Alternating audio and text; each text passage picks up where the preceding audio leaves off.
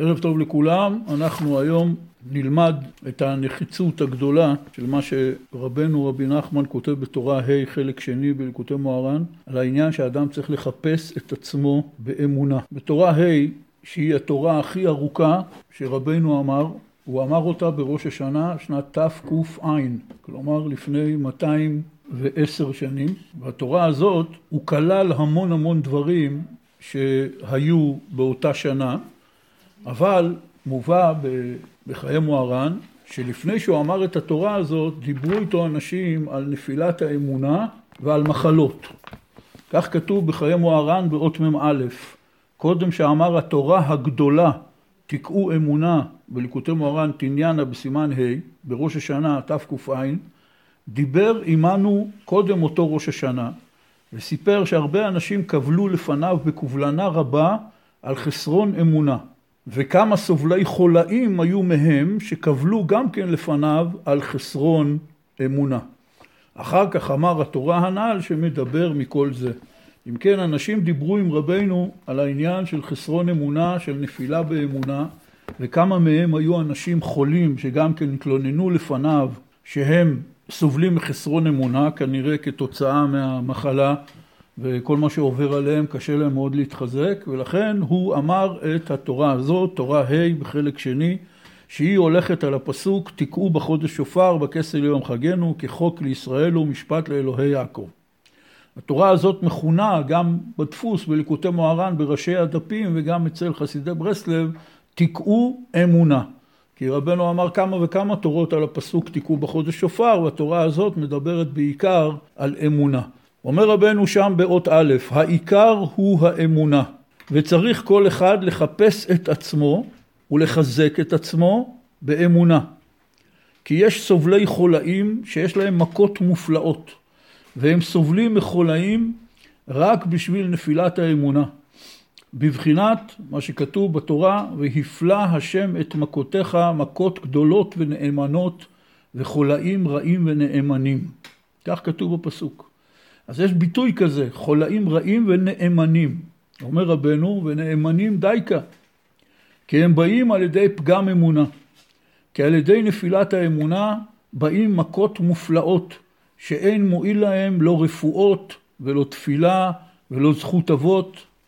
והוא מעריך כאן ומסביר את כל העניין של הקשר שכל הרפואות נעשות מן העשבים, והגשמים יורדים רק בזכות אמונה ולכן כאשר יש פגם אמונה אז גם התרופות אה, לא, אה, לא מועילות וגם לא התפילה וגם לא זכות אבות. העיקר זה רק העניין של עבודת האמונה. וכפי שרבנו מעריך כאן באות א' לא נקרא את כל האות הזאת.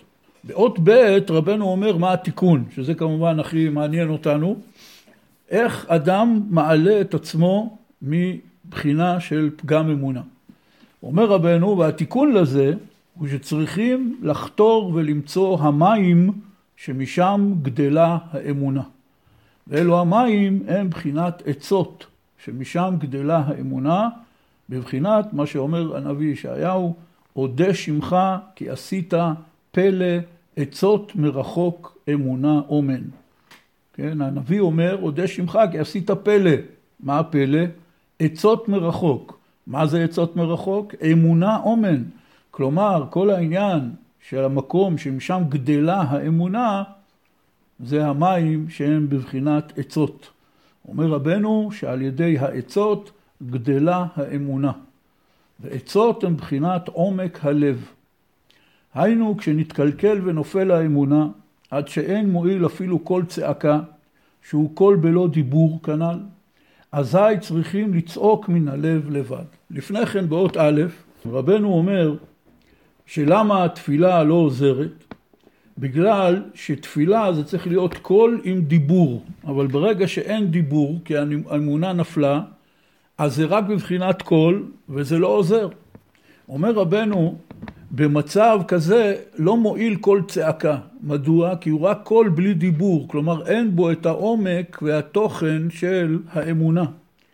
ולכן במצב כזה, שנמצאים במצב של נפילת אמונה, והמקום שמשם גדלה האמונה, אומר רבנו, הוא מן העצות, העצות הן בחינת עומק הלב. והוא אומר, היינו, כשנתקלקל ונופל האמונה עד שאין מועיל אפילו כל צעקה, שכל צעקה הוא כל בלא דיבור כנ"ל, אזי צריכים לצעוק מן הלב לבד. בבחינת מה שכתוב במגילת איכה, צעק ליבם אל השם. שהוא צעקת הלב לבד, בלי קול. בבחינת מה שכתוב בתהילים, ממעמקים קראתיך השם מעומקה דליבה. ועומק הלב זה בחינת עצות. בבחינת הפסוק במשלי, מים עמוקים עצה בלב איש. ועל כן כשאין מועיל כל צעקה, מחמת נפילת האמונה, אזי צריכים לצעוק מן הלב לבד, בלי קול, רק מעומקא דליבה, ועל ידי זה נתגלין העצות כנ"ל, שהם בחינת מים עמוקים, עצה בלב איש וכולי.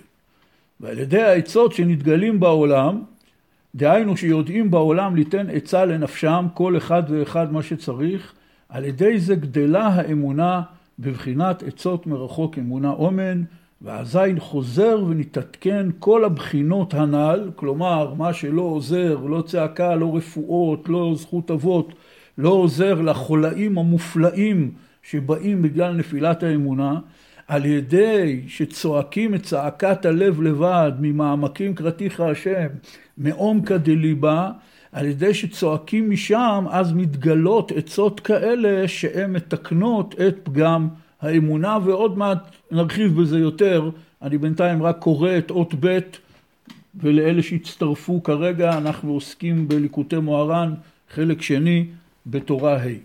אם כן אומר רבנו ואזי חוזר ונתעדכן כל הבחינות הנ"ל כי העצות הן בחינת פלא בחינת אודה שמך כי עשית פלא עצות מרחוק ועל ידי זה נתעדכן ומקבל רפואה למכות המופלאות שהן בחינת ויפלא השם את מכותיך וכולי.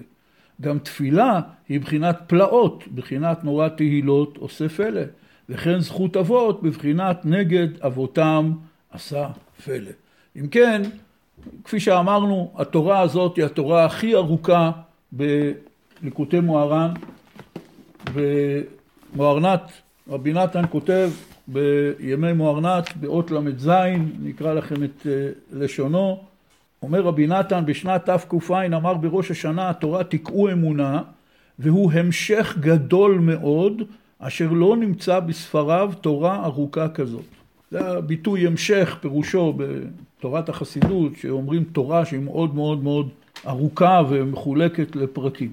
אם כן תורה ה' היא עוסקת בהמון דברים וכמובן שאי אפשר להקיף אותה בשיחה אחת אבל אנחנו לוקחים רק את הנקודה הזאת של אות ב' שרבנו אומר כאן, שהעיקר באות א' הוא מקדים ואומר לנו, העיקר הוא האמונה, וצריך כל אחד לחפש את עצמו ולחזק את עצמו באמונה. בהמשך התורה, רבנו אומר שעיקר גילוי העצות זה על ידי איש תבונות. כלומר, על ידי ההתקשרות לצדיק, על ידי תורת הצדיק, אפשר להגיע לקבל את העצות האלה. אבל עיקר העבודה של האדם זה עבודה עצמית. ורבנו אומר כאן בכותרת של התורה, שכל אחד צריך לחפש את עצמו באמונה. כלומר, לחפש את האמונה שלו. לחפש איפה הוא אוחז בבחינת האמונה. והוא צריך לחזק את עצמו באמונה. ובאות ב' הוא מסביר לנו שהדרך לזה, לפעמים יש מצב שסובלים מחולאים קשים, חולאים מופלאים, אומר רבנו, כמו שכתוב בתורה, והפלא השם את מכותיך, מכאן רבנו לוקח את הביטוי חולאים מופלאים, וכמובן שאי אפשר אה, לנתק את עצמנו מההקשר האקטואלי שאנחנו נמצאים כרגע, שבכל העולם מיליארדים אנשים יושבים בהסגר, דאגה גדולה, פחד גדול, השתנו כל סדרי עולם, מדוע? בגלל מחלה מופלאה. מה זה מחלה מופלאה? זו מחלה שעדיין לא יודעים בדיוק איך היא מתחילה ואיך היא נגמרת ואיך מרפאים אותה ואיך מחסנים אה, ממנה. אנחנו נמצאים כבר כמה חודשים אחרי שכל המגיפה הכלל עולמית הזאת פרצה ובעצם כל המחקרים עדיין בעיצומם. ביום אחד אומרים לנו נתון אחד, ביום אחר הנתון משתנה, רק כלומר זאת מחלה מופלאה, מופלאה מהבחינה הזאת שהיא מחלה נסתרת, היא מחלה שעדיין המין האנושי, רופאים כמובן, עדיין לא ירדו לעומק המשמעות שלה, הדרך שהיא פועלת וממילא כיצד לרפא אותה ולכן באמת כולנו יושבים בימים אלה בהסגר כי הדרך היחידה בינתיים שאפשר להילחם במחלה הזאת זה פשוט למנוע את ההדבקה המהירה והמסוכנת של המחלה הזאת. ובאמת כל האנושות עומדת כרגע חסרת אונים, עסוקה במחקרים ובבדיקות שכמובן כולנו מקווים שהם אה, יעלו תרופה, אבל אה, בינתיים זה המצב. אלה מחלות מופלאות, וזה בדיוק מה שכתוב בתורה. ויפלא השם את מכותיך, מכות גדולות ונאמנות, וחולאים רעים ונאמנים. אומר רבנו, זה בא על ידי פגם האמונה. והדרך, אחרי שהאדם מחפש את עצמו באמונה, כפי שהוא כותב ממש במשפט הראשון של התורה הזאת, הוא צריך לחזק את עצמו באמונה, התיקון לזה זה לחתור ולמצוא את המים שמשם גדלה האמונה. מהם המים שמהם גדלה האמונה? רבנו אומר את זה בצורה הפשוטה והברורה ביותר, אלה העצות. והוא מסביר כאן, ומי שיש לו ליקוטי מוהר"ן כדאי מאוד שיסתכל בעניין הזה כי זה דבר מאוד מעניין, שכתוב פה בסוגריים מה זה העצות שמתגלות בעולם. אנחנו כאילו חושבים שאולי איזה גילוי עולמי של איזה עצות מתורת הצדיקים או איזה משהו כזה. אבל פה בסוגריים כתוב פה, מה זה נקרא העצות שנתגלים בעולם? דהיינו שיודעים בעולם ליתן עצה לנפשם כל אחד ואחד מה שצריך. אז קודם כל גילינו כאן, כמובן דבר הגיוני ופשוט, שכל אדם צריך עצות אחרות. כל אחד ואחד יש לו את החסרונות שלו, יש לו את הצרכים שלו, וממילא הוא צריך עצות מותאמות אליו באופן אישי. זה דבר ראשון. דבר שני, התגלות העצות בעולם, אומר רבנו, זה כשיודעים בעולם ליתן עצה לנפשם. זאת אומרת, זאת עבודה של האדם בעצמו. האדם צריך לחפש את העצות, הוא צריך לדעת בנפשו את העצות שהוא צריך לגלות עבור עצמו כל אחד ואחד לפי מה שצריך. איך מגיעים לזה? איך מגלים את העצה הזאת? אומר רבנו על ידי צעקה מעומק הלב. זה העניין פה. אומר רבנו, עצות הן בחינת עומק הלב. היינו, כשנתקלקל ונופל האמונה, עד שאין מועיל אפילו קול צעקה, שהוא קול בלא דיבור, אזי צריכים לצעוק מן הלב לבד, בבחינת צעק ליבם אל השם, שהוא צעקת הלב לבד בלי קול. אומר רבנו זאת עבודה מיוחדת במינה, של צעקת הלב. עכשיו כמובן כולנו נמצאים בתקופה מאוד מאוד לחוצה, מוזרה, משונה, אף אחד מאיתנו ואף אחד בכלל בכל העולם, ואין אפילו עדויות מההיסטוריה הקרובה למצב כזה שאנשים מנועים מקשר אחד עם השני, וכל אחד צריך לשבת מסוגר בביתו. חלק מאיתנו כבר שבועות ארוכים לא יצאו מפתח הבית, והיום זה כבר הפך להיות תקנה אה, רשמית ומסודרת. אז אם כן, זה מצב שגורם מועקה בלב.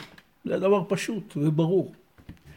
העניין הוא פה שהאדם בעצם מוזמן להפוך את המועקה בלב לצעקת הלב. יש בזה הבדל גדול מאוד, למרות שזה נובע בדיוק מאותו מקום. כאשר האדם יושב עם מועקה בלב, כל אחד מהעניין שלו, אם זה דאגת המחלה עצמה, כמובן שכולנו מודאגים. שלא ידבק אף אחד ולא יחלה אף אחד. אם זה מישהו שיש לו מישהו קרוב שכבר חלה, כמובן שהוא מאוד במועקת הלב, רוצה שהשם ישלח לו רפואה שלמה. אם זה המועקה הזאת של הלחץ הזה שכולם יושבים סגורים בבתים, מצב בלתי מוכר ומצב גם לא טבעי לבני אדם, יחד עם כל ההכנות לפסח שכולנו נמצאים בהם, עם המשבר הכלכלי העצום שלא היה כנראה כמותו מאז אה, שאנחנו זוכרים את עצמנו ועוד כל מה שיבוא אחריו, זה מצב של מועקת הלב. העניין הוא להפוך את מועקת הלב לצעקת הלב. לפעמים האדם פונה לאיזה מישהו, לא משנה אם זה לשמוע בתקשורת או שהוא מדבר עם מישהו ומתחיל לפרוס לפניו את כל מועקת הלב שלו והוא מקווה שהוא ייתן לו תשובות. יש אנשים שפונים, כפי שהיום כנראה רוב האנשים שיושבים בהסגר, כולם צמודים לא רק לתקשורת, אלא לכל מה שקוראים להם הקבוצות, לכל הרשתות החברתיות ולכל האפליקציות החברתיות, ושם מעבירים בלי הפסקה סרטונים והודעות ועניינים. אנשים פונים לסרטון, אם זה דרשה של איזה רב, או מישהו כותב איזה גימטריה, או איזה דבר תורה, לא משנה מה, אנשים מחפשים תשובות למועקת הלב. אבל ראיתי היום, הביאו תשובה מאוד מאוד יפה. ששאלו איזה ראש ישיבה חשוב, אמרו לו, הרב, מה השם יתברך רוצה מאיתנו? שזאת כמובן שאלה שכל מי ששומר מצוות שואל את עצמו לפחות פעם ביום. מה השם רוצה מאיתנו? אמר להם אותו ראש ישיבה, תשובה מופלאה ביותר שהיא קשורה לכל מה שאנחנו מדברים. אמר להם, זה בדיוק מה שהשם רוצה מאיתנו, שנשאל את עצמנו מה השם רוצה מאיתנו. זה מה שהוא רוצה מאיתנו. הוא רוצה שנתחיל לשאול מה השם רוצה מאיתנו, לא שנקבל תשובות על זה, אלא פשוט שנתחיל לשאול את זה. זה מה שהוא מחכה. וכמובן, אנחנו לא אה, באים להיכנס פה לכל מיני דרשות מוסר, אבל זה בדיוק המשפט הראשון שקראנו כאן מרבנו. צריך כל אחד לחפש את עצמו באמונה, ולחזק את עצמו באמונה. אנחנו, אין לנו שום אפשרות היום, כפי שאמרתי כאן בשיחה קודמת, לדעתי, לעניות דעתי, אנחנו נמצאים בתוך האירוע. אין מצב שמישהו יכול לספק תשובות עכשיו. לא תשובות ברמה של תוכחה והטפת מוסר, לא ברמה של אה, הגאולה מגיעה אוטוטו והנה יש רמז כזה ורמז כזה ורמז כזה. הכל זה דברים מאוד נחמדים, יכול להיות שהם גם אמיתיים, וגם אם הם לא אמיתיים, זה נקרא פתתיה דאורייתא, והגמרא אומרת כל פתתיה דאורייתא תבין, כל עוד זה דברי תורה ולא יוצא מהם שום נזק, זה נחמד, וגם בימינו זה טוב בשביל הסחת הדעת. הטעות של אנשים שהם מחפשים תשובות. כמו שאמר אותו ראש ישיבה, הזמן עכשיו הוא להתחיל לשאול שאלות, לא לחפש תשובות. סוף סוף להתחיל לשאול את עצמנו באמת מה השם רוצה מאיתנו. ולהתחיל לחפש. איפה מחפשים? מה מחפשים? אנחנו מחפשים עצות בתוך המים שמהם גדלה האמונה.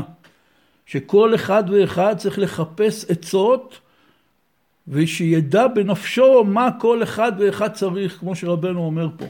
עצם החיפוש של עצמו באמונה זה הפעולה הברוכה ביותר שאדם יכול בכלל לעשות. כי זה בדיוק מה שחסר לנו כל הזמן. וכפי שרבנו אומר בתורה המפורסמת שלו, איה מקום כבודו, אומר שם רבנו, שזה נקרא תמימות ופשיטות. תמימות ופשיטות זה להסתכל בכל דבר שיש שם השם יתברך, לחפש את השם יתברך בכל מצב ומצב, וכפי שהוא אומר שם, אפילו מי שנפל למקומות המטונפים, מקומות שלהם, שבהם לכאורה אין את כבוד השם, אבל אם הוא יחפש, הוא ימצא גם שם את כבוד השם. וכפי שרבנו אומר, שזה שהוא נמצא גם במקומות הנמוכים ביותר, הרחוקים ביותר, מהשם יתברך. והוא צועק איה מקום כבודו, ומחפש את השם יתברך שם, אומר רבנו, זה זה עיקר תיקונו ועלייתו. כלומר, עיקר תיקונו ועלייתו של האדם זה על ידי שהוא מתחיל לחפש, לא על ידי זה שהוא מוצא. וזה דבר מאוד מאוד מרכזי שם בתורה י"ב, איה מקום כבודו, שהיא מאוד מאוד מפורסמת, אבל אולי צריך לשים שם לב בעניין הזה. שרבנו אומר שעיקר העבודה זה להסתכל בכל דבר, אם יש בו כבוד השם יתברך. לא הכוונה שגם יהיה לך תשובות. הרבה, הרבה פעמים אתה מגיע לסיטואציה מסוימת בחיים, או אתה מתבונן באיזו תופעה, ואתה לא מצליח להבין אם יש כאן כבוד השם יתברך או אין כאן כבוד השם יתברך, ויכול להיות מחלוקות בין אנשים, ואפילו בין גדולי ישראל בעניין הזה. אלא עיקר העניין הוא להסתכל אם יש בזה כבוד השם יתברך. זה כל העניין של תורה י"ב, לא למצוא אם יש בזה כבוד השם יתברך. כי במקרים רבים אתה לא יכול למצוא. כמובן בכל דבר שהוא מותר על פי ההלכה, יש בו כבוד השם. דבר שהוא אסור על פי ההלכה, אז אין בו כבוד השם. אבל אנחנו מדברים פה בתחומים האפורים, בתחומים שהם לא קשורים להלכות ומצוות, שהם אולי רוב העניינים שיש לפנינו בחיים, שאדם עומד ולא יודע מה צריך לעשות. אם יש בזה כבוד השם, זה פחות או יותר קרוב לביטוי הזה שמשתמשים בו היום הרבה, מה השם רוצה. אדם רוצה לדעת מה השם רוצה ממני עכשיו, והתשובה היא, כמו שאמר אותו ראש ישיבה, השם רוצה ממך שתשאל את עצמך מה הוא רוצה ממך. זה מה שהשם רוצה ממך. שזה יהיה השיקול, שעל פי זה אתה מחליט החלטות. לפעמים תגיע לתשובות נכונות, לפעמים אתה יכול להגיע למסקנות מוטעות, ואין אדם עומד על דברי תורה אלא אם כן נכשל בהם. כל העניין הוא ההתבוננות והחיפוש והשאלה. זה בדיוק העניין. וכפי שכתוב בכל הספרים הקדושים, מתוך שגרת החיים, מתוך סערת החיים, כמובן שכולנו שוכחים לשאול את השאלה הזאת. מתי אנחנו שואלים? כאשר קורה משהו שמפריע לנו. זה לא צריך להגיע למצב שהאדם שואל איפה אלוקים היה בשואה, אלא גם אדם שקם בבוקר בזריזות לתפילת שחרית, ותוך כדי שהוא קם, הוא דפק את האצבע הקטנה שלו ברגל של המיטה, וזה נורא כואב לו, גם הוא שואל אז איפה הקדוש ברוך הוא היה כשתקעתי את הרגל ברגל של המיטה. הרי קמתי בשביל תפילה. וכן הלאה, כל מיני דברים קטנים וגדולים שקורים בחיים של האדם. האדם כל הזמן שואל וצועק, ריבונו של עולם, איפה אתה? וכפי שאנחנו יודעים, השאלה הראשונה בבריאת העולם הייתה אייכה. הקדוש ברוך הוא אומר לאדם, אייכה, איפה אתה? ולכן, כאשר האדם בא וצועק ושואל, ריבונו של עולם, איפה אתה? כלומר, המצב פה מתנהל באופן שנראה לי לא בדיוק אה, מושגח כפי שאני תכננתי מה זה השגחה, אז הקדוש ברוך הוא אומר לו, אתה שואל איפה אני? אני שאלתי קודם.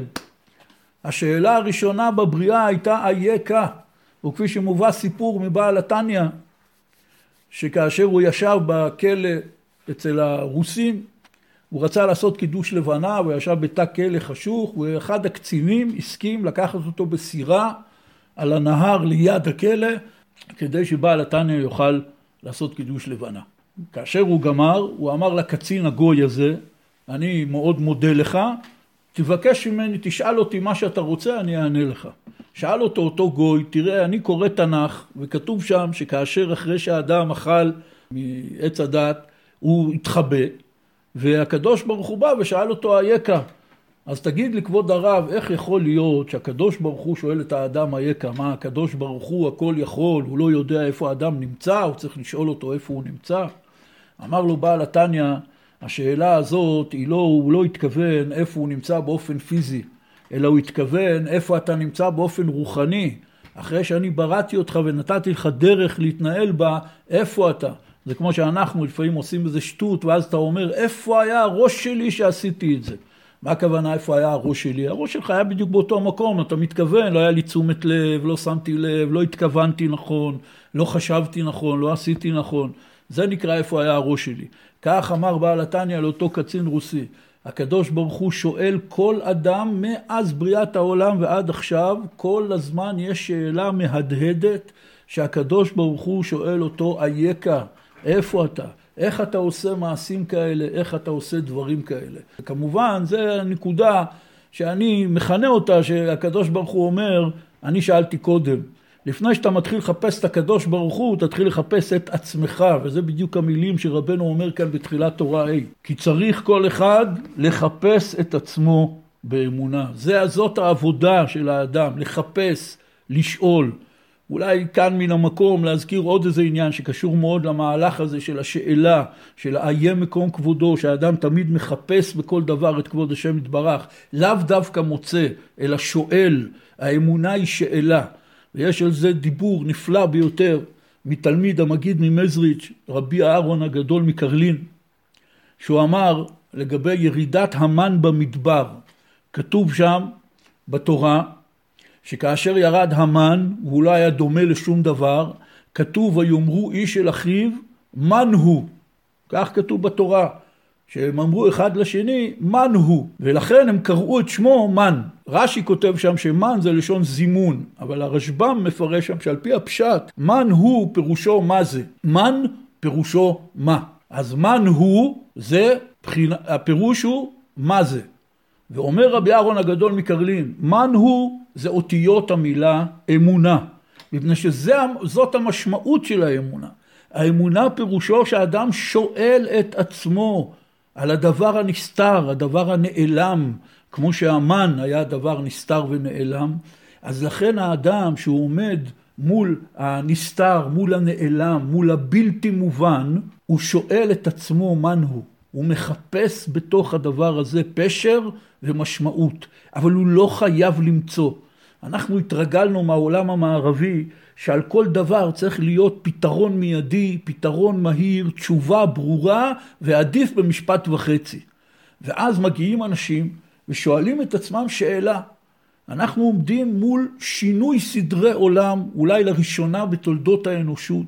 סגרו מיליארדים אנשים בבתים, מגיפה שאין לה בינתיים תרופה וחיסון. כל העולם עמד מלכת בבחינות מדהימות. כולם מדברים על זה, כולם מעבירים על זה סרטונים ותמונות ובדיחות ורעיונות. אבל אנחנו עומדים כאן מול אירוע ענק ועצום. השאלה מה קורה כאן, מה השם יתברך רוצה מהאנושות, היא שאלה אדירה ועצומה.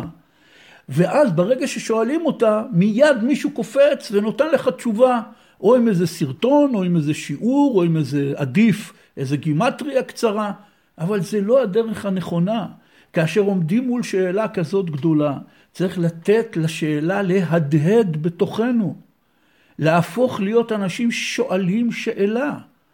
מפני שרבים מאוד, אם לא הרוב, מהאנשים שנמצאים היום בעולם, הם פשוט עוסקים כל היום בהסחת הדעת, אם זה בחדשות, אם זה בסרטונים, בסרטים, בספרים, בכל מיני דברים, וזה כמובן טבעי ואנושי, וכל אדם צריך גם הסחת הדעת. אבל צריך גם לבוא ולשאול את השאלה בלי לצפות לתשובה מיידית. אנחנו גם נמצאים בתוך מצב, אם יורשה לי להגיד, שאנחנו התרגלנו בהסברת היהדות, שעל כל שאלה צריך לתת מיד תשובה אחרת, אוי ואבוי מה שיהיה. אבל ביידיש יש ביטוי מאוד מפורסם, שאומרים אותו בלימוד גמרא, משאלה לא מתים. גם אם יש קושייה, לא קרה כלום. לקדוש ברוך הוא יש הרבה קושיות שאין לנו עליהן תשובות ולא קרה שום דבר והאמונה ממשיכה להיות חזקה ובהירה ונפלאה. מקושייה לא מתים. צריך לתת לשאלה להדהד, להתחיל שהשאלות שעומדות בפנינו, ויש שאלות, יש שאלות גדולות, גם בתוך המצב הכללי של העולם, גם בתוך כל ההתנהלות של הציבור של שומרי תורה ומצוות והציבור החרדי, יש הרבה שאלות, אבל משאלות לא מתים, הפוך.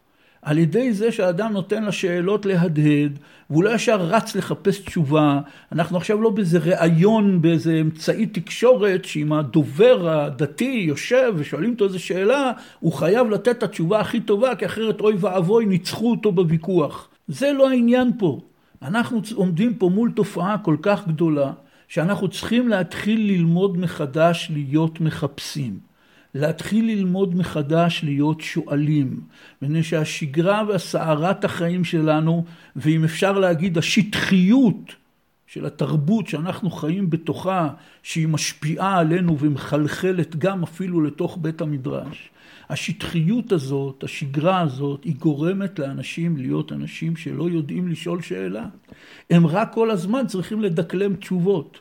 הקדוש ברוך הוא מספיק גדול שאפשר להחזיק מעמד עוד כמה חודשים באמונה בו גם אם אין לנו תשובות אה, מסודרות שאפשר לפרסם בתקשורת. כל העניין הוא להתחיל לחפש את הקדוש ברוך הוא. להתחיל לשאול מה השם רוצה ממני. ואני אשאל את זה יום, ואני אשאל את זה עוד יום, ואני אשאל את עצמי את זה תוך כדי לימוד תורה, ואני אשאל את זה את עצמי תוך כדי שאני עושה התבודדות, אני אשאל את עצמי תוך כדי שאני מתאמץ בתפילה, ואז אני אתן לשאלה להנביט בתוכי תשובות, ויכול להיות שהתשובות הן לא יהיו כאלה שאני יכול לנסח ולפרסם בקבוצות, לצורך העניין, אבל זה דברים שיכולים להרגיע את ליבי, אבל אני צריך לתת להם זמן. זה נקרא לחפש את עצמו באמונה ולחזק את עצמו באמונה. צריך לדעת שההגדרה שהמהר"ל מפראג נותן לאמונה, תקשיבו טוב, זה לסמוך על הדבר הנעלם. ארבע מילים. אמונה פירושו לסמוך על הדבר הנעלם. נתחיל מהסוף. הדבר הנעלם פירושו אני לא יכול להבין. שאני לא יכול להבין זה לא משהו איזה פילוסופי כזה. זה כמו שמישהו עושה דבר שמאוד מרגיז אותי, מעצבן אותי, מפליא אותי, אני אומר אני לא מבין אותך. ואתה אומר את זה בכעס, בתוכך, אני לא מבין אותך.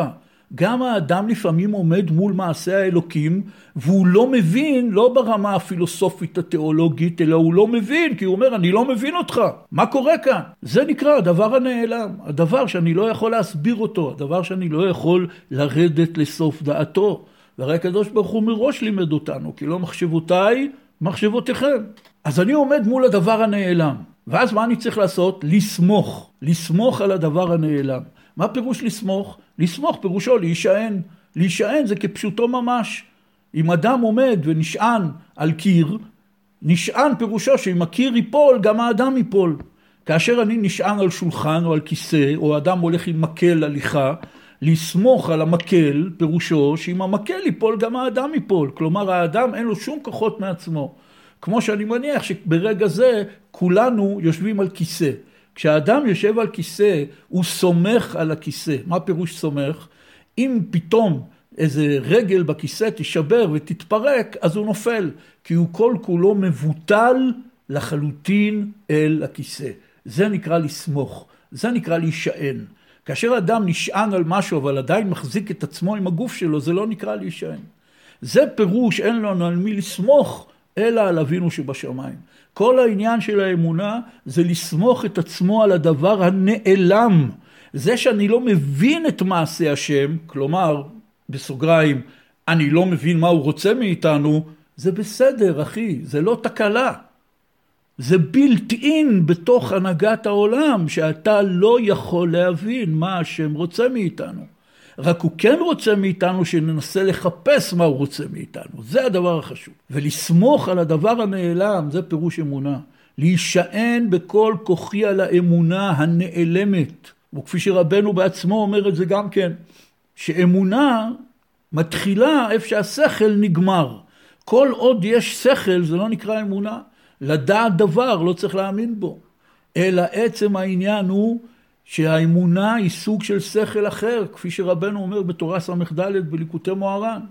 שהאמונה זה סוג של שכל וחוכמה עליונים מאוד, שהם הרבה מעל החוכמה והשכל שאנחנו מכירים.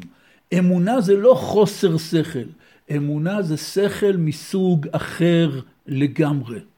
וכפי שרבנו אומר, שהאדם יכול לטייל בהיכלות ובארמונות של האמונה. כלומר, זה לא משהו שטוח. שכל זה משהו עמוק שמבינים המון דברים, ואמונה זה שלא מבינים כלום. ואז הוא כאילו סתום. בשום אופן לא. האמונה זה עולם מופלא מפני עצמו של שכלים, של ארמונות, של היכלות, מסוג אחר לגמרי. אתה רוצה לבקר בהם? אני הייתי רוצה לבקר בהם, אז... Uh, הקדוש ברוך הוא אומר, תתחילו לעבוד על עצמכם, אולי תזכו קצת, איך אומרים, להבהיר את האמונה שלכם, לפתח אותה, להגדיל אותה, אבל בינתיים אנחנו כל הזמן נופלים מאמונה. לכן אומר רבנו, אתה צריך לחפש את עצמך ולחזק את עצמך באמונה. איך? על ידי צעקת הלב, כפי שהוא אומר שם. כל העניין של העצות זה עומק הלב, כפי שרבנו אומר באות ב'. ואני רוצה לקרוא לכם פה דבר שאולי רבים לא ראו עדיין, בביאור הליקוטים על התורה הזאת, תורה ה' חלק שני, בעוד ז', כותב רבי אברהם בן רבי נחמן.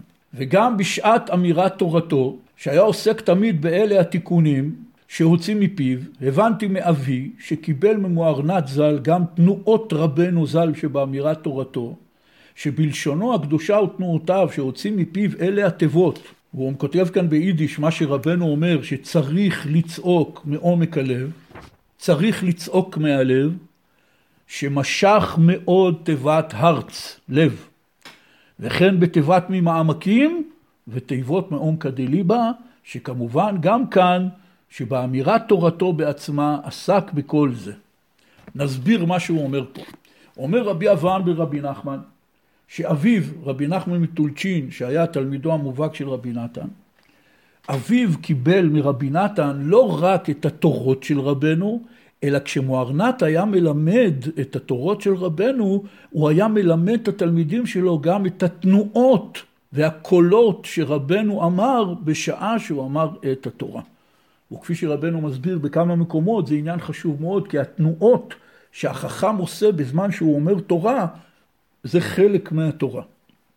ורבי נתן חוזר על זה הרבה פעמים בספרי ברסלב, ומדגיש את הצורה הנפלאה, מלאת החן והמיוחדת, שרבנו היה עושה גם תנועות ידיים בזמן שהוא היה מלמד את התורה. עכשיו רבנו את התורות כידוע אמר ביידיש. לפעמים הוא כתב את זה אחר כך בלשון הקודש, או רבי נתן כתב בלשון הקודש, וזה מה שכתוב אצלנו בליקוטי מוהר"ן. אבל כאן, כאשר רבנו כותב בליקוטי מוהר"ן שיש בידינו בעוד ב', אזי צריכים לצעוק מן הלב לבד, רבנו אמר את זה ביידיש, בזמן שהוא אמר את התורה. ומוהרנת לימד את תלמידו רבי נחמן מטולצ'ין, שאמר את זה לבנו רבי אברהם, שאת דבריו קראנו הרגע, שכאשר הוא אמר את המשפט הזה, הוא הדגיש ומשך מאוד את המילה הלב. ואז, וכתוב פה בליקוטי מוהר"ן, צריכים לצעוק מן הלב לבד בבחינת צעק ליבם אל השם שהוא צעקת הלב לבד בלי קול. בבחינת ממעמקים קראתיך השם? אומר רבי אברהם כאשר רבנו אמר את זה הוא הדגיש מאוד את המילה ממעמקים ואז ממשיך בליקוטי מורן וכתוב מעומקה דליבה. הוא אומר גם את המילים האלה רבנו הדגיש במיוחד רבי אברהם רוצה להגיד לנו פה, מה שלפעמים קשה להעביר בכתב, שעיקר העניין, מה שרבנו רצה ללמד בחלק הזה של תורה A, זה הנקודה הזאת של הלב. ולכן כאשר הוא אמר את זה, הוא משך את המילה לב, הוא משך את המילה ממעמקים, הוא משך את המילים מעומקא דליבה. יש פה עניין מיוחד, צעקת הלב. וכפי שאמרתי בתחילת השיחה, שזה כמובן מה שנראה לי, רבנו מלמד כאן את העניין הזה שצריך להפוך את מועקת הלב לצעקת הלב. מועקת הלב יש לי ממילא. אני עומד מול עולם, עולם בלתי מובן. אני עומד מול מאורעות בלתי מובנים. גם בחיים הרגילים, שכולנו כבר שכחנו שהתקיימו אולי עד לפני שלושה שבועות, היה עולם אחר, אבל גם אז לכל אחד ואחד בחיים שלנו וגם בעולם באופן כללי היו הרבה אירועים בלתי מובנים אבל הפעם אנחנו כולנו עומדים מול דבר מסתורי בלתי נתפס. הרי אם תאזינו לשיחות שאנשים מדברים על המצב הם כל הזמן יחזרו על הביטוי הזה בלתי נתפס. רחובות ריקים הכל ריק עולם שובת דומם. מה קורה כאן? זה בלתי נתפס. אז פה כאשר אנחנו עומדים מול זה, בוודאי שמועקת הלב היא כבר לא מועקת הלב פרטית של כל אחד על איזה קטע בעייתי בחיים שלו, אלא לכולנו יש מועקת הלב ציבורית. וכאשר יש לנו מועקת הלב ציבורית כזאת, צריך ללמוד עבודה חדשה. והעבודה הזאת, אני בעצמי, זה אצלי רק רעיון, אני לא מתיימר להגיד שהגעתי לזה, וודאי וודאי שגם אם הייתי מגיע לזה לא הייתי יודע איך להסביר את זה, זה דבר שכל אחד צריך לשמוע באוזניו ולנסות לקלוט את זה במה שחז"ל קוראים אובנתא דליבה. יש דבר כזה שנקרא תבונת הלב. איך אדם הופך את מועקת הלב לצעקת הלב, בלי קול. יש כמובן עניין להתפלל ולהגיד תהילים, וכמובן יש עוד כל מיני אמירות שגדולי ישראל אמרו להגיד בזמן של מגיפה, כמו פיתום הקטורת ועניינים אחרים, זה, זה בלי קשר. והתפילות, שלפתע בכל העולם הלכו ושמו את כולנו בבית, והחל מהבוקר לפחות, כבר אסור גם חוקית וגם הלכתית, לפי פסקי כל הרבנים, אסור להתפלל במניין בשום צורה. העבירו את כולנו למוד חדש של תפילת יחיד, זה גם כן פלא עליון שיש בו בוודאי משמעויות עמוקות מאוד מאוד. ושמעתי וראיתי פה ושם אנשים, רבנים, אנשים גדולים, שמדברים על המשמעויות של זה. אבל עיקר העניין הוא פה, שאנחנו פה צריכים ללמוד עוד עבודה, מה שרבנו מדבר עליה כאן באות ב' בליקוטי מוהר"ן בתורה. העניין הזה של צעקת הלב בלי קול. והרי באמת עיקר ההתרחשות שקורית היום אצל כולם זה בתוך הלבבות. כל אחד מהסיבה שלו וכל הסיבות ביחד. הבריאות, הפחד, הדאגה, הלחץ לפני פסח, הצפיפות בבתים והאובדן הפרנסה שיש כאן בארץ כבר מיליון איש שאיבדו את מקום עבודתם ואולי אפילו יותר. לא פשוט בכלל. המועקת הלב הזאת צריך לעשות לה התמרה, כמו שעושים התמרה באנרגיה, לעשות המרה של ערוץ מסוים של אנרגיה לאנרגיה אחרת, לכיוון אחר ולהשתמש בו. גם פה את האנרגיה הזאת של מועקת הלב צריך להפוך לצעקת הלב.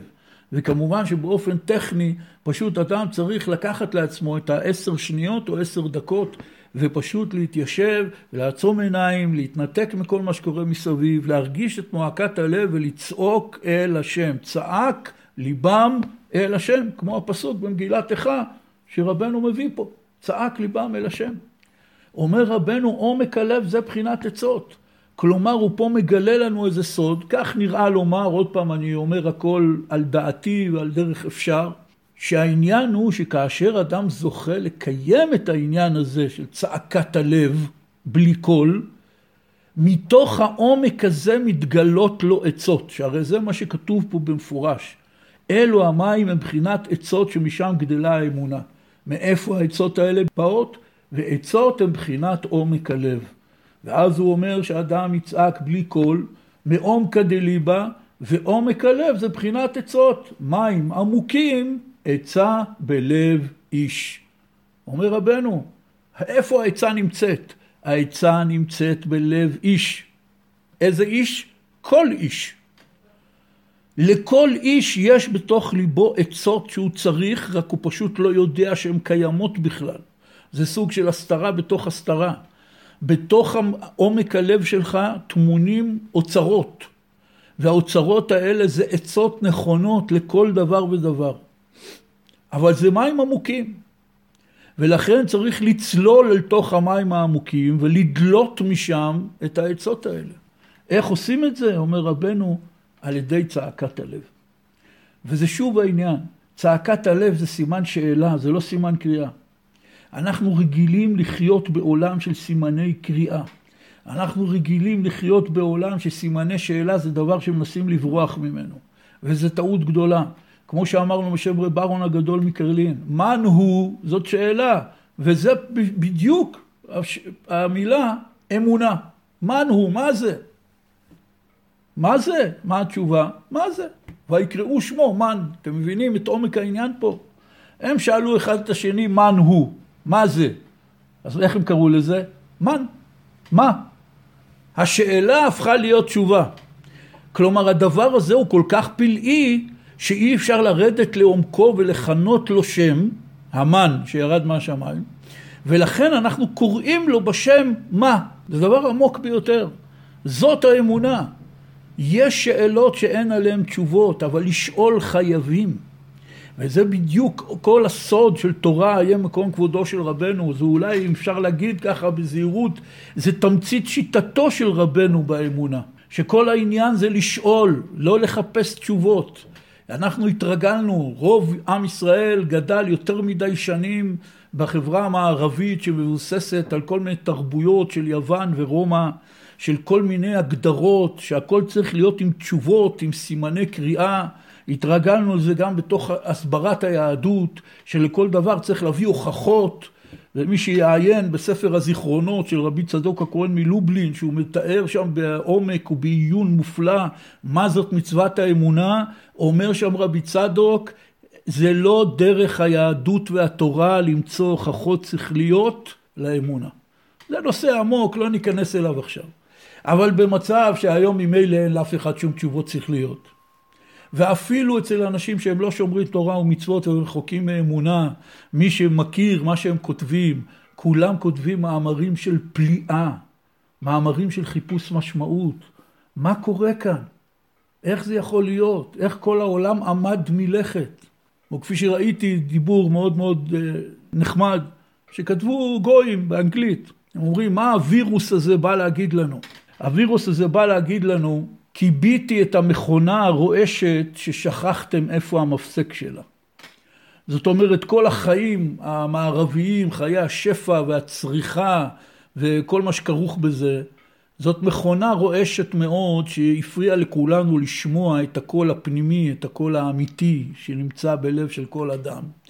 והחברה המערבית שכחה שיש למכונה הזאת כפתור ולא יודעים איך לכבות אותה.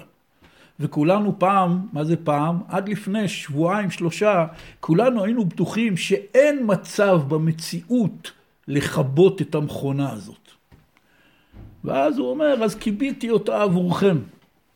כדי שעכשיו המכונה רועשת, שקטה ושותקת, ובתוך כל התרבות המערבית אין מטוסים ואין מכוניות ואין ספורט ואין הופעות ואין מוזיקה ואין מה שהם קוראים בשם תרבות, אין כלום. הכל נהיה שקט לגמרי. היום כל מה שקורה בעולם אפשר לשמוע אותו באוזניות, שזה הכל רק דרך שידורים ואינטרנט. בחוץ לא קורה כלום, בחוץ שומעים את הציפורים.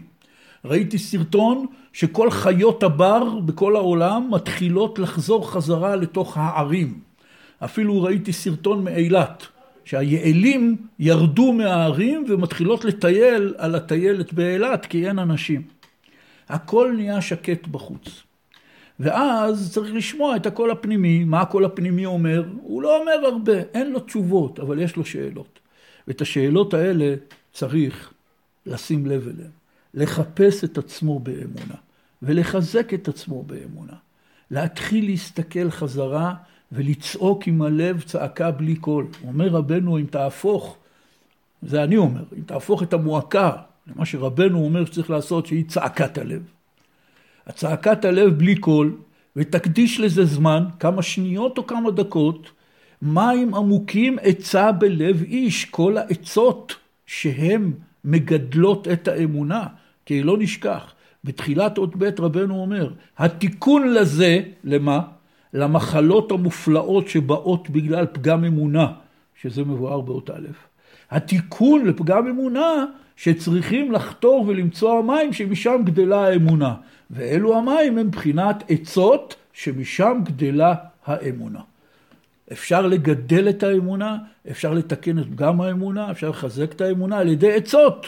אבל איפה נמצא עצות? בגוגל, איפה נמצא עצות? אומר רבנו, העצות נמצאות בתוך הלב שלך, מים עמוקים, עצה בלב איש. אתה פשוט צריך לגלות את העצות מתוך המים העמוקים האלה, אבל איך עושים את זה? הרי אין לנו שום פטנט ושום סגולה ושום שיטה ושום טכניקה לזה. רבנו אומר, תתחיל לצעוק צעקת הלב בלי קול, העצות יגיעו. תוך כמה זמן? לא יודע. או תוך דקה, או שעה, או שבוע, או שנה, מה זה משנה?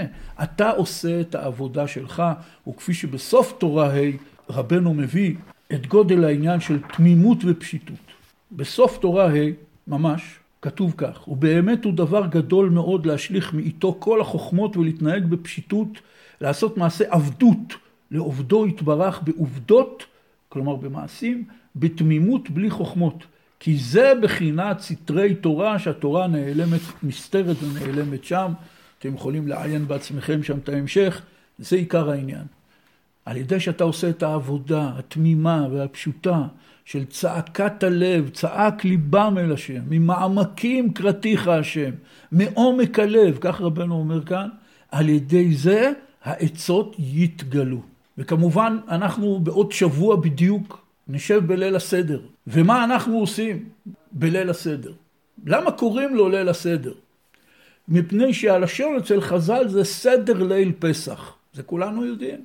לסדר ליל פסח יש סדר מאוד מסודר, עוד בזמן בית המקדש, התקבצות של חבורות שעושים מנוי על השה ושוחטים אותו בערב פסח בבית המקדש, ואחרי כן הולכים, שכל העם עלה לרגל ויושב בירושלים וסביבות ירושלים, ויושבים בחבורה ואוכלים את קורבן הפסח ששחטו אותו בערב פסח בבית המקדש, וסביבו אחרי שמקיימים את המצווה לאכול את קורבן הפסח, ומקיימים את המצווה לאכול מצה עם מרור, וכמובן מקיימים את המצווה לספר ביציאת מצרים. יש סדר ללילה הזה. אבל אז איך אנחנו מתחילים את ליל הסדר? אנחנו מתחילים את ליל הסדר במעשים תמוהים שלא נעשים בשום ליל שבת, בשום ליל יום טוב. שאחרי שעושים קידוש, במקום ליטול ידיים ולעשות המוצי על הלחם או המצה לצורך העניין בסעודת יום טוב, אנחנו טובלים ירק במים. ואנחנו עושים מעשים משונים. ליל הסדר זה בעצם ליל אי הסדר. למה אנחנו עושים את זה? כמו שחז"ל הסבירו לנו, כדי שהילדים ישאלו. וככה אנחנו מתחילים את ליל הסדר. מה נשתנה הלילה הזה מכל הלילות? וכפי שכולם אומרים בזמננו עכשיו, שראיתי כמה וכמה בדיחות טובות בעניין, שבליל הסדר הזה כבר לא צריך לשאול מה נשתנה הלילה הזה, כי כולם יודעים בדיוק מה נשתנה הלילה הזה מכל הלילות, מה נשתנה ליל הסדר הזה מכל הלילות סדר שכולנו הכרנו בימי חיינו, מכל הבחינות האפשריות, אם זה שהיינו סגורים בבתים, ואם זה מצד זה שהמשפחה לא יכולה לבוא לסדר, כולנו יודעים, השתנה המון. אבל ניקח רגע את הרעיון העמוק של ליל הסדר. הרעיון העמוק של ליל הסדר, חכמים ראו שבתורה, כפי שכולנו מכירים את זה, כנגד ארבעה בנים דיברה תורה. ארבע פעמים בתורה מופיע, אם הבנים שלכם ישאלו אתכם, אז תענו להם ככה וככה. וחז"ל אפיינו לפי התשובות ארבעה סוגים של שואלים. יש שואל חכם, יש שואל רשע, יש שואל תם, ויש אפילו אחד שאינו יודע לשאול, שישר עונים לו, את פתח לו. זה כולנו מכירים ולא צריך לחזור על זה. אבל חז"ל ראו שיש עניין מיוחד בתורה, שהתורה רוצה שנספר את סיפור יציאת מצרים בדרך של שאלה ותשובה. ולכן הם תיקנו לנו בליל הסדר לעשות כמה מנהגים מוזרים שהם שונים מכל שבת ויום טוב, כדי שהילדים, שהם מכירים איזו שגרה מסוימת של שולחן שבת ויום טוב, ישאלו מה נשתנה הלילה הזה, ויש להם שם ארבע קושיות, מה קורה פה? מדוע זה בדרך שאלה ותשובה? מה העניין פה? אבל הרי זה בדיוק מה שהקדוש ברוך הוא עשה לנו עכשיו פה, ואיך אומרים, מפורים עד פסח, כל החודש הזה, הקדוש ברוך הוא שינה לנו לגמרי את כל סדר העולם, את כל סדר החיים, כדי שאנחנו נשאל שאלה. זה כל העניין. אנחנו כולנו הילדים הקטנים שיושבים בליל הסדר והמומים מהאי סדר. אבא מתנהג מאוד משונה. במקום ליטול ידיים ולעשות המוצי, אחרי הקידוש הוא טובל פתאום איזה ירק במי מלח, מוזר ביותר, מה קורה פה? מה נשתנה הלילה הזה, אבא? ואז כל ההגדה של פסח, כל סיפור יציאת מצרים, זה בעצם הניסיון שלנו לענות לילדים על השאלה מה נשתנה הלילה הזה. צריך לדעת להיות שואלים. רבי נתן מסביר בהלכות תפילת המנחה הלכה ז' על פי תורה מ"ט בליקוטי מוהר"ן, שזאת הלכה שמומלץ על כולם ללמוד, יש לנו עוד שבוע עד פסח, אפשר ללמוד מפני שיש שם המון, גם על פסח וגם על ספירת העומר וכולי. אומר רבי נתן, מה זה העניין של השאלה? אומר רבי נתן, תראה, ידוע כל העניין של פסח זה שיורד אור גדול מאוד מאוד מן השמיים. ורבנו מסביר בתורה מ"ט שאור להביות הלב של איש הישראלי עולה עד אינסוף. וממילא בגלל שאין לו כלים וצמצומים, האור הזה נראה לו כמו חושך. כמו אדם שמאירים לו עם פנס רב עוצמה לעיניים. מה הוא רואה? הוא רואה חושך, הוא לא רואה אור. כי אין, העיניים שלו לא מסוגלות לסבול, להכיל את האור החזק והעצום הזה. לכן כשאנחנו מסתכלים בתוך פרוג'קטור רב עוצמה, אנחנו רואים עיגול שחור, אנחנו לא רואים את האור הלבן. כך זה גם בחיים שלנו. לנו נראה שכאילו אנחנו בחושך. אבל באמת אנחנו לא בחושך, אנחנו פשוט בריבוי אור כזה שאין לנו שום כלים לצמצם אותו. אומר רבי נתן, שאלות זה צמצומים, כי שאלות הן מדברות על היעדר, על חיסרון. כל דבר שיש לו סימן שאלה בסוף, זה בעצם דבר שאתה לא מצליח לקלוט את האור שלו. או שאתה לא יודע אותו לכתחילה, או שאתה לא מבין את האירוע. אתה לא יודע מה השעה, אז אתה שואל מישהו מה השעה. אתה, זה, הדבר הזה בא מתוך חיסרון. אין לי מידע מה השעה. זה חוסר. ולפעמים אני רואה מישהו עושה משהו שלא, שמוזר לי. אני אומר, מה אתה עושה? כי אני לא מצליח להבין את הפשר, את המשמעות. שאלה זה מיעוט אור. שאלה זה צמצום של אור. אומר רבי נתן, על ידי זה שעוסקים בליל הסדר, שכל מהלך הסדר, כל מהלך סיפור יציאת מצרים, הוא בעצם הולך על ידי שאלה, על ידי זה בונים כלים, עושים צמצומים כדי לקבל את האור העצום והגדול שיורד בליל הסדר. זה מאוד דומה שלפעמים יש למישהו איזה סיפור, הוא היה באיזה אירוע, ואומרים לו, נו, ספר מה היה, אבל הוא כל כולו כל כך מוצף רגשות ואינפורמציות, שהוא לא יודע איך להתחיל. ואז הוא אומר, תשאל אותי שאלות, אני אענה לך. זה בדיוק העניין. על ידי השאלות אפשר לצמצם את האור ולשים אותו בכלים כאלה שאנחנו יכולים לתפוס. וזה כמובן רעיון עמוק מאוד שכל העניין של פסח, של ליל הסדר, בנוי עליו. ושהתורה הקפידה שכל סיפור יציאת מצרים יהיה לילדים שלנו. וכל אחד יש לו צמצום אחר. אחד הוא חכם, אבל הוא גם צריך שיגידו לו אין מפטירין אחר הפסח אפיקומן. ואחד הוא רשע, זה כמובן צמצום אור מיוחד בפני עצמו, וצריך לענות לו כמו שצריך לענות לו. ואחד יש לו צמצום שהוא תם, שהוא לא יודע אפילו לפרט את השאלה, מה זאת? אז גם הוא צריך לענות לו כמו שמתאים לו. לא. ויש אחד שיש לו כזה צמצום אור שאפילו לא יודע לשאול. אז צריך לפתוח לו ולהגיד לו באופן שהוא יכול להבין. זה הרי הסוד של כל העניין של ארבעה, כנגד ארבעה בנים דיברה תורה. כל אחד יש לו את השאלות שלו, את הצמצומים שלו, וצריך לענות לו לפי העניין שלו. אבל באופן כולל, הדרך להעביר את האור הזה של יציאת מצרים, זה על ידי שאלות. ולכן גם כאן, אנחנו צריכים ללמוד מחדש להיות בני אדם שואלים, לא כאלה שישר קופצים עם התשובות. לתת, כמו שאמרתי, לשאלה להדהד בתוכי, לנבוט בתוכי. שאלה של מן הוא.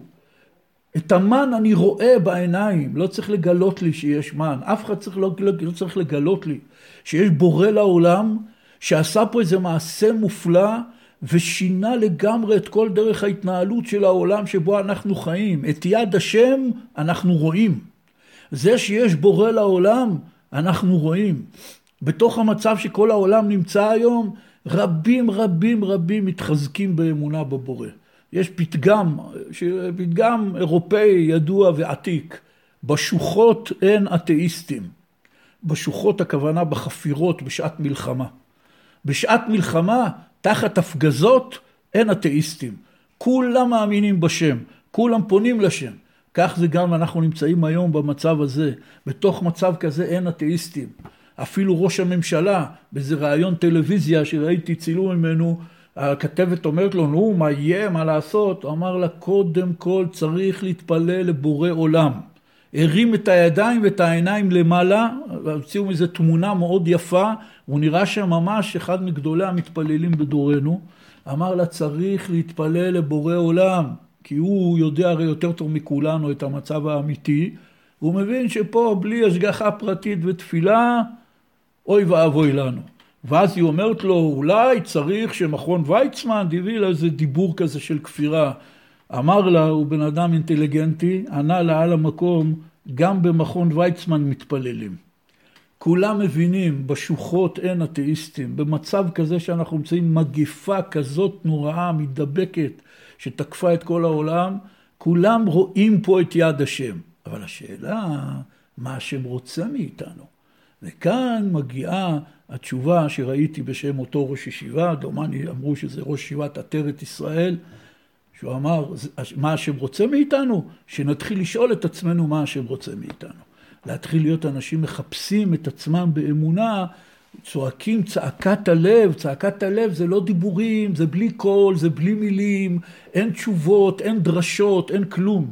תצעק צעקת הלב, משם, מתוך הלב, מים עמוקים יצא בלב איש, יכולות להתגלות העצות הנפלאות האלה, כדי שבסיום התקופה הזאת, שבעזרת השם נזכה במהרה ממש לצאת מכל הפחדים והמחלה וההידבקויות, והעולם יחזור לעצמו, אבל צריך להתפלל לזה שלא נחזור להיות כמו שהיינו קודם.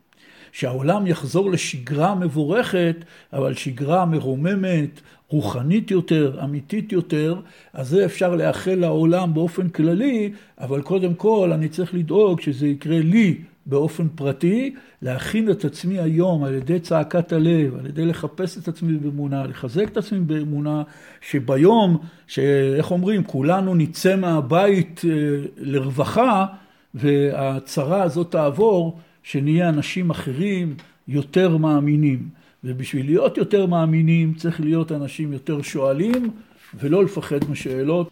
השם יעזור לכולנו, שיהיה לכולנו חג כשר ושמח ושנזכה לשמוע בשורות טובות, ישועות ונחמות בקרוב ממש.